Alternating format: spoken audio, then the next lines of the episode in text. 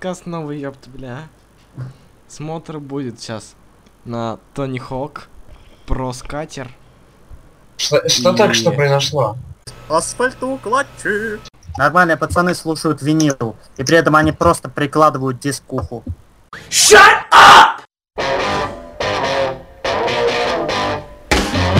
Всем привет, мальчики и девочки, с вами очередной выпуск Let's Talk About, и сегодня мы поговорим о качественной музыке и олдскульных играх. Рассказывать вам о них будут Дюд, Евгений, Олман. Поприветствуйте их. Ленка вместе, одновременно, одновременно. Привет, Привет, Привет, привет, привет, привет, привет, Да, Барау, Привет. привет, Бравый, бравый, бравый. привет. В частности, Бровый, бровый. А веду весь этот кал... а, нет, еще раз. А веду все это я, Павел... Что? Что? а, веду весь этот кал. Так, Это было скачать. так по Фрейду. Это было вот действительно классически по Фрейду. Это был классический кал, ребят. Все-таки ужас. А веду все это я, Павел Парацельс, и у меня будет истерика в конце, к концу этого выпуска. К концу этого дела, Э, Ну вот честность тоже это хорошее качество, Павел, так что мы сможем завоевать сердца. Ладно. Ну как так можно? А я обдуваюсь пропаном. Евгений, а скажи мне, почему ты решил поговорить о Pro Skater 2, а не 4? Или какой он там по счету есть? Я вот тебе сейчас вот что скажу. Начну свой рассказ издалека. Недавно, интересуясь лонгбордами, я вспомнил о том, как же круто было в детстве играть в Тони Хок. В то время данная серия являлась глотком свежего воздуха для всех, и я понял, что надо вспомнить былые времена, и скачал HD ремейк. К сожалению, он являлся не совсем тем, чего я ожидал от HD ремейка. На самом деле, поиграв что-то около 30 минут, я понял, что уровни в перемешку из двух частей мне не особо нравятся, да и саундтрек ха- был достаточно хаотичен и не очень хорошо сочетался. Поэтому Вот я так и скажи, хреновый был саундтрек. Нет, саундтрек был из первых двух частей, просто он не сочетался между собой. Они напихали музыки из первой части и из второй части, а они очень хорошо соч- сочетаются именно в первой части песни из первой части, а во второй части песни из второй части. И тогда я принял решение скачать оригинальную игру, которая восхищала меня в детстве. Именно с этой игры я начал свое знакомство с серией Tony Hawk Pro Skater. Это Tony Hawk Pro Skater 2. Итак, что же можно сказать об оригинале? Он просто восхитителен. Да, игровой процесс все еще немного топорный, ведь его развитие будет доведено до совершенства в четвертой части. Но для того времени это был без сомнения прорыв. Сам геймплей заключается в выполнении заданий на карту за 2 минуты, без ограничений на попытки. Так что за 2-3 захода вполне возможно закончить уровень на 100%. Разнообразные задания, широкие возможности для кастомизации, а также большой выбор персонажей, в том числе и секретных, не заставит вас заскучать. И, конечно же, нельзя пропустить один важный элемент, а для меня так вообще второй по приоритету в данной линейке игр, это музыку. Здесь она подобрана просто на ура. Это и Rage Against the Machine, и Public Enemy, и Powerman 5000. Эти и некоторые другие группы подобраны восхитительно, сочетаются с каждой трассой, с каждым уровнем, сочетаются друг с другом и просто являются наслаждением для ваших ушей. Играть в эту игру без звука просто категорически запрещается, потому что вы тогда не теряете здоровую часть духа серии, здоровую часть атмосферы и здоровую часть фана как такового. Вот на этом все. Играть в Тони Хока. Дальше я буду проходить четвертую часть, потому что в ней саундтрек еще круче. И геймплей, дов- геймплей доведен до приличного состояния. Спасибо, Жень. Скажи, а ты играл в Тони Хоук Pro Skater 2 на каком-нибудь iOS устройстве? На iOS устройстве я играл, однако я не могу воспринимать э, мобильные системы в качестве адекватной игровой платформы только из-за управления. Это исключительно мой косяк, наверное. А Мне понравилось то, что когда эта игра вышла, это был 2010 год, потому что я сейчас смотрю в книгу и могу назвать точное 1 апреля 2010 года она Постой, появилась. постой, это, это тот самый папирус? Это- Это 2010 года от евреев. Это та самая стена. А, Стена плача. да, да, стена плачет. И управление в нем достаточно хорошее для э, телефонов с сенсорным экраном, для устройств с сенсорным. Управление для стен. Там вполне нормальное управление, однако, опять же, для меня это жесткий барьер, тачскрин, и в качестве джойстика я воспринимать категорически не могу. Мне неудобно управлять чем-то, что не имеет выпуклостей. Эти выпуклости. Ну, А скажи мне, Жень, Жень, скажи мне, а ты в курсе, кто такой вокалист э, Power Man Fire 5000? Конечно, я в. Кто же он? Младший брат Робозон. Ай, молодец, ай, порадовал. Умничка. Я, между прочим, именно вот из-за вот этой игры, ну как бы, вообще-то из-за HD, но не суть, э, я решил поинтересоваться вообще этой группой Power Man 5000, поскольку они делали отличную транс-тему для Dudley Boys, было и времена, в 2005 году есть. И как бы вот именно манера и вот этих двух песен, When the Walls Collide and и Bombshell, они мне понравились. Я подумал, что вся группа, наверное, такая, все песни у них такие, это ж круто. А скачал самый популярный альбом, и он оказался... Не. Какой альбом? Хотел альбом 99 года, Tonight the Stars Are Old, и он мне показался так... Не. Кстати, вот разочарование такого рода это просто в топ-5 разочарований у меня хо- входит. Знаешь, вот когда ты слышишь одну или две песни группы, и они прям отличные, ты вот просто всей душой надеешься, что будет что-то в этом духе, все остальное творчество. А потом такая подстава, вот это очень-очень обидно. Минутка Да. Про Тони Хока мы все Всем на Никогда не вообще не играл в честно. Хоуку? Это прошло мимо меня, вот как ни странно, я довольно часто слышал об этой игре, но прям прошло мимо. Тебе вообще культура скейтбординга нравится? Любая форма активна поощрительна, и я ничего не имею против. Я не знаю, насчет игр никогда не интересовало. На самом деле лучше купить доску и пойти делать дерьмо. Пусть с этим не будет ничего не получаться, но все равно. Итак, мы узнали, что на ProSkater все, все равно. Дюд, о чем, о, чем ты хотел рассказать? Я так и не понял. И все из Я это не выговорю, так что... Я хотел рассказать о CD, но я не буду рассказывать о CD, потому что... Нет, на самом деле я хотел рассказать про интересную игру на iOS. Я не знаю, если она на Android, это, в общем-то, не важно. Я с ней познакомился вчера вечером, может быть, даже сегодня утром. Ну, сегодня утром особо тщательно. Она называется Wonderland. Это игра про пиратов. Тебе дается в распоряжение пиратский корабль с духом, который витает над ним. И ну, поначалу три пирата, потом побольше пиратов, в зависимости от того, какой у тебя. Там ты можешь потом плавать на летучем голландце, на каком-то здоровом корабле и на ледоколе. Вот. Количество пиратов увеличивается, огневая мощь увеличивается, можешь покупать апгрейды, новые пушки. И также покупать то, что как бы на корме. То есть, как это называется, даже не знаю. Сим... Нет, не, нет, не пушки. Господи, Не летучий голландец с пиратов Карибского моря, третьих божеств. Обожаю. Вот. Пушки на Ну, короче, вот это вот, там обычно у моряков, когда телка там, там можешь хоть факел повесить, чтобы народ не мерз, когда ты в ледниках плаваешь, хоть э, хилку повесить, можешь повесить труп, чтобы быстрее плавать. Можешь ничего не вешать, тогда ничего не будет происходить. В общем, суть игры заключается в том, что тебе дается корабль пиратский, ты начинаешь плыть, бороздить моря. На твоем пути тебе могут встретиться товарищи из Ост-Индской компании, которых ты можешь успешно разложить. Еще очень весело покидать по воздуху, так как в этой игре физика весьма и весьма забавная и основанная на рэгдоле. То есть ты можешь тыкнуть в человечка, если он в воде плавает, взять, подкинуть его в воздух или закинуть его в воду и заставить его задохнуться и сдохнуть к чертям. Также твоими противниками может, могут выступать островитяне, которые поначалу бородатые мужчины и мальчики или женщины, я так и не понял, кто это, э, которые, если бородатые, то очень похожи на бойца UFC бывшего Андрея Орловского. Я постоянно вижу, проплываю, и мне кажется, что я убиваю Андрея Орловского. Странное ощущение. Из которых ты можешь... Он белорус, я ничего против него не имею. Так вот, как ты можешь поднимать их также в воздух, но есть фишечка, что ты их можешь потрясти по воздуху, и из них выпадет монетка. Там можешь собирать монетки для того, чтобы покупать апгрейды, новые корабли и тому подобное. Вот.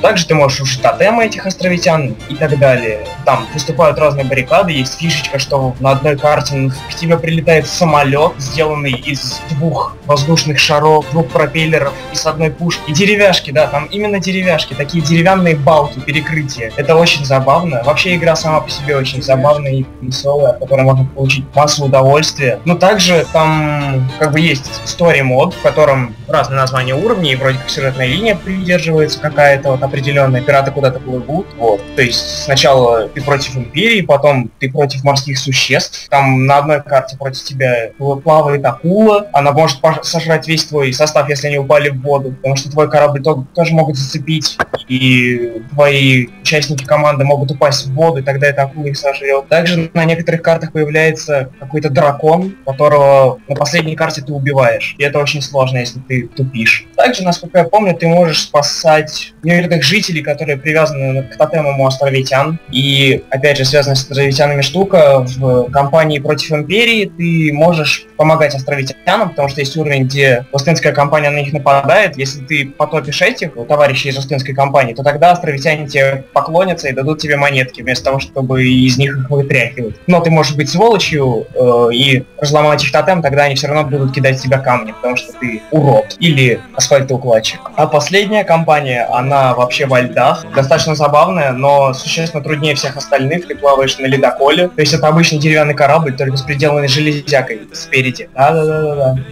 Вот.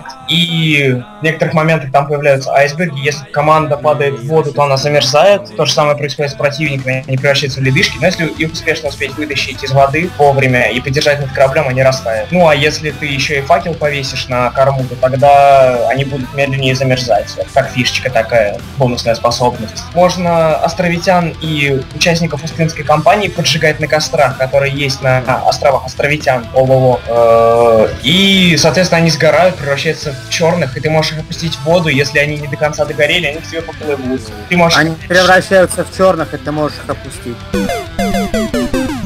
Также в некоторых моментах тебе попадаются айсберги, э, в которых есть крабы.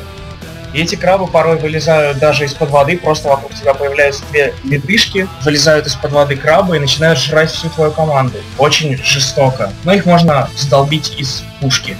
Это очень удобно. Ну и в целом, в частности, хочется сказать, что эта игра весьма замечательная. И, ну, хоть и она и короткая, я практически прошел за утро, но она мне очень понравилась. И даже просто так ее можно перепроходить по сто раз. Ну и опять же приятно смотреть даже на менюшку, где как бы участники твоей команды стоят на острове и играют камнем в футбол. Это очень, очень мило, потому что доисторические технологии. Или Россия. Или Россия. В целом я ставлю 3,5 горшка из 4 в этой игре, возможно даже 3,7 горшка. Я не знаю, как это выразить, как и Мэдисон когда-то не знал. Поэтому я поставлю 3,75 горшка, чтобы можно было распилить один горшок на 0,75 части. И тогда получится что-нибудь милое и все дела. Я люблю свою маму всячески. Передаю ей привет по возможности. Хотелось бы передать Да. привет своей бабушке, тете, дяде, другой, другой тете, своей любимой двоюродной Дюд, сестре, своей женщине. Спасибо большое. Дюд, Дюд, не Подарки в студию. Скажи мне, Дюд, в этой игре есть тактика? В этой игре тактика есть, а у тебя души все равно нет. Отличный ответ. Ни, ни шекеля за душой. Тактика.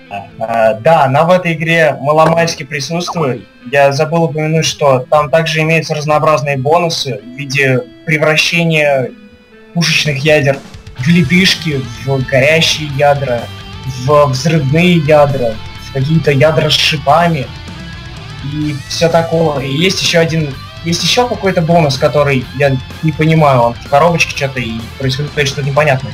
Есть бонус в виде треугольничка золотого, похожего на символику даров смерти, который дает тебе чудесную возможность рвать корабли противника на части. Это очень весело. Вот в этот момент реально понимаешь все веселье. Поэтому в силу наличия бонусов у многих кораблей противника, тебе порой приходится бить их на расстоянии, если так можно выразиться. Вот. Ну и вообще, если ты плывешь на обычном баркасе, то тогда тебе лучше не соваться к э, летучему голландцу с двумя пушками, а то и вообще здоровенному кораблю с тремя пушками. Хотя у противников, насколько я помню, нет трех пушек, поэтому, ну, с двумя пушками. А то он ставит время нарезки. Тебя просто нашлифуют. Да, пожалуй, именно вы. ты будешь плакать. Он заставит тебя плакать, как сучку. Играйте все. Определенно. Я, во- я вообще не понял, о какой игре. А если нет, то будете перееханы на асфальтовый клатчик. речь. Асфальтоукладчик. А, в жопу. Кстати, да, в жопу. Так что, вы все? Кс- Кстати, о жопках. Олдман. Да, сфинктер нашего подкаста. Конец во всех смыслах. Э, у меня, как обычно, претензионное говнецо на несколько страниц, которое придется читать монотонным голосом. Черт, я просто, я действительно, я не хочу разочаровать того парня, который э, хотел, чтобы у нас было, по- э, как он именно сказал, по, повеселей. Да, чтобы я не хочу расстраивать этого замечательного человека, э, который, Ребята, да. не уныло делайте я пободрее. просто не хочу его расстраивать. Ну ладно, я все равно буду говорить, буду читать. Да, Ну, давайте так, давайте так. Пауль, ты послушал Джерри, Именно так. и что? А, тебе, тебе комплексно сказать или... Скажи, я хочу, чтобы ты подогрел мой интерес, чтобы я смог все-таки поболтать. В общем и целом, мне очень понравилось. Но меня все равно не оставляло ощущение, что такую музыку я слушал где-то в классе восьмом. А в восьмом классе я был очень жутким ботаном и слушал э, кла- классику, джаз и тому подобную музыку такого фонового настроя. Если брать э, ту музыку из э, с 50 конца 40-х, э, начала 50-х, которую я слышал, то, пожалуй, это самая э, са- самая такая э, современная, под- подходящая больше даже под нынешнее время, чем некоторые исполнители из э, того же времени. Его называли прогрессивным. Именно так. Да. Она, она чуть более, он э, исполнял чуть более прогрессивную музыку, чем певцы его поколения.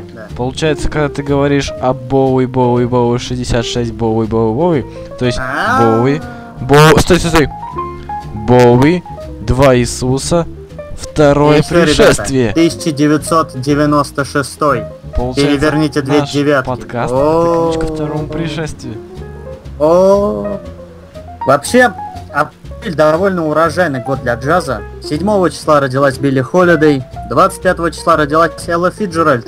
И было бы очень глупо с моей стороны не отметить работу такого замечательного баритон-саксофониста и яркого представителя жанра кул, как Джерри Маллиган. Да, и это имеет смысл. Кстати, он э, родился 6 апреля 1927 так что подколка в сторону прекрасных не такая уж и едкая. В нашем подкасте нет места эстраде в любых ее проявлениях, так что идите-ка в жопку любители Кросби и прочих сенаторов. Сенатор говно. A Birth of the Cool. Альбом, записанный в период с 1949 по 1950 под предводительством знаменитого трубача Майлза Дэвиса и его Нанета, является ответом на вопросы как, откуда, зачем и почему возник такой поджанр джаза, как кул. Собственно говоря, опять все упирается в относительное неумение играть. Дэвис был недоволен тем, что ему приходилось надрывать его чувствительные щечки в быстром и на тот момент очень популярном бипопе. И я сейчас не говорю о черепашках ниндзя. Это было бы странно.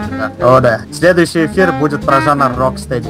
О, полегче. Это было убого или что? Или вы одобряете? Разогнался. Дэвис решил, что создаст свою музыку со средним темпом и Джерри Маллиганом. Вот здесь вы уже... Я хотел что-то вот насчет Футурамы, но просто контекст не такой, чтобы я смог это сделать. Ну, вы поняли, да? Своя музыка со средним темпом и Джерри Маллиганом, но это в контексте не очень в любом случае. Дэвис решил, что создаст свою музыку со средним темпом и Джерри Маллиган. А, забавно то, что запись была официально выпущена лишь в 1957 году, на волне успеха того самого жанра, который Дэвис его на этом собственно и породили. Чем думала звукозаписывающая компания, я не знаю. Что касается непосредственно содержания, то альбом берет бодрый и мощный старт с композиции Move, Привет GTA 4, и постепенно сбавляет обороты ко второй половине, где, по моему мнению, находится то самое настроение, которое будет двигать жанр в последующие десятилетия. Но альбом в целом мне не понравился, в силу, на мой взгляд, сырости материала. С такими именами могло быть и получше. Единолично молодой Маликан написал три вещи для этой записи и, наконец, получил известность среди авторитетных джазменов. Затем он собрал собственный квартет без пианино, что тогда было огромной редкостью. Ему даже приходилось оправдываться и объяснять всем подряд, что этот инструмент не является необходимостью. Вскоре, в 1951 он записал неплохой дебютный альбом. Кстати, вот что забавно, особенно в 40-е, э, в прогрессивном, если можно так назвать, э, джазе, был ощутимый расизм против белых музыкантов, которые, по словам ценителей, не обладали достаточным чувством ритма и не умели свинговать. И это к чему?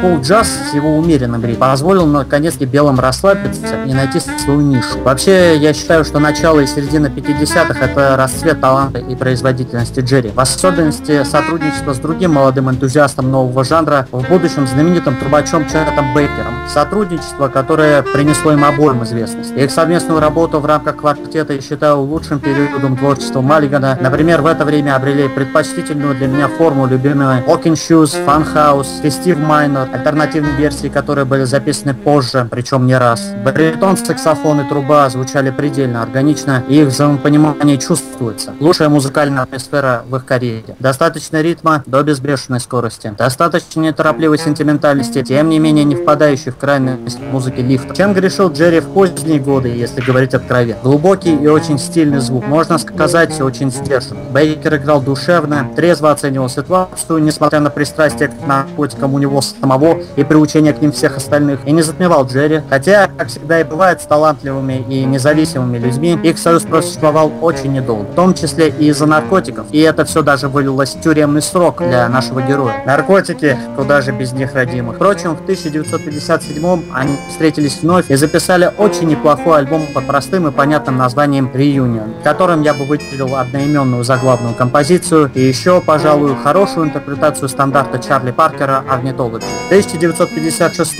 Маллиган вернулся к активному творчеству уже в качестве лидера секстета и в целом придерживался стилистических традиций начала декады. Отмечу очень достойную совместную работу с уважаемым пианистом Телониусом Монком под названием «Маллиган Meets Монк» 1957 года. Насыщенный, богатый звук. Монк всего характерный, резкий, сущий, прерывистый. Я не знаю, как еще точнее описать, но его игра очень своеобразна. И Мальган, покрывающий это густым и обманчивым поворотливым баритоном, который неожиданно может сыграть покруче многих теноров. Баланс соблюден прекрасно, инструменты не перекрывают друг друга и оба выведены на передний план. В их импровизациях чувствуется профессиональная уверенность двух замечательных музыкантов. В 1959 вышла самая высоко оцененная критиками работа Джерри в качестве безоговорочного лидера квартета. Вот из Dare to Say, несмотря на то, что сохранил сохранил, а местами развил относительно быстрый темп. Стал чуть более мечтательным и менее строгим. Я бы не сказал, что мне это не нравится. Просто этот альбом слегка отличается от основного творчества,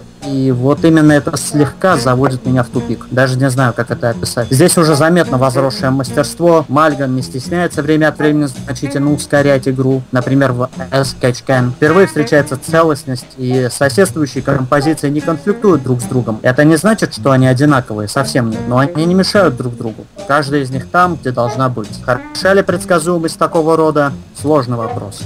Как бы там ни было, это лучше из того, что наш герой может предложить в качестве бенд-лидера. Я настоятельно рекомендую вот из Where to Stay к прослушиванию. Этот альбом своеобразный дайджест, эссенция и собирательный образ композиторской манеры Мальгана. В 1962 был выпущен совместный альбом с альтсаксофонистом Полом Дезмондом.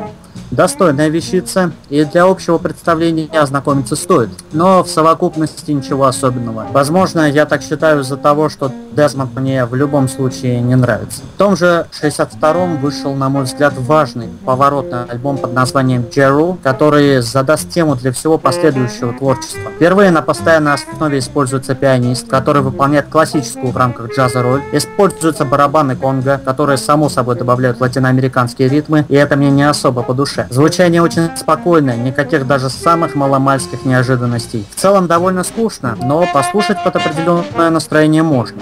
Из запоминающегося э, лишь трек Blue Boy, а далее грядет 1963 год с его очень приторным, чрезмерно, нарочито слезливо грустным альбомом Night Lights и издевательство над Фестив Майнер, которое здесь именуется Фестиваль Майнер, я Мальгану не прощу. Слился чувачок, э, печалька. Хотя с прошлого альбома уже все к этому и шло. Дальнейшие релизы были один хуже другого. Затем сомнительные метания в оркестровую сферу, а закончилось все безобразным Dragonfly 1995 года, который окончательно погряз в музыке лифтов. Но я бы не хотел заканчивать на такой печальной ноте. Все-таки выдал кое-что достойное поздний Мальган.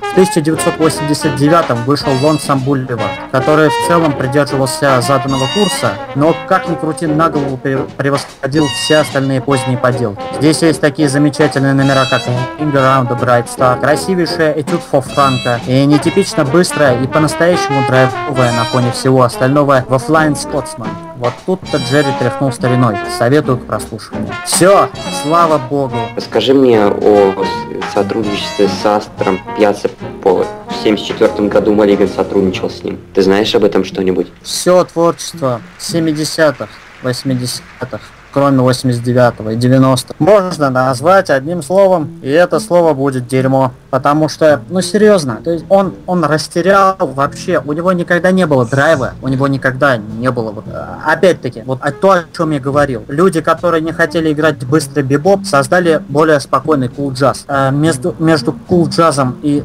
смуф джазом большая разница. А Маллиган, он вот с каждым годом все больше и больше переходил в смуф джаз. А смуф джаз это та самая пресловутая музыка лифтов, бесхарактерная, серая, в общем, ужасно. Поэтому все, что связано с 70-ми, 80-ми, кроме того самого альбома, о котором я говорил, и 90-ми, это, это брак сразу. А я обдуваюсь пропаном.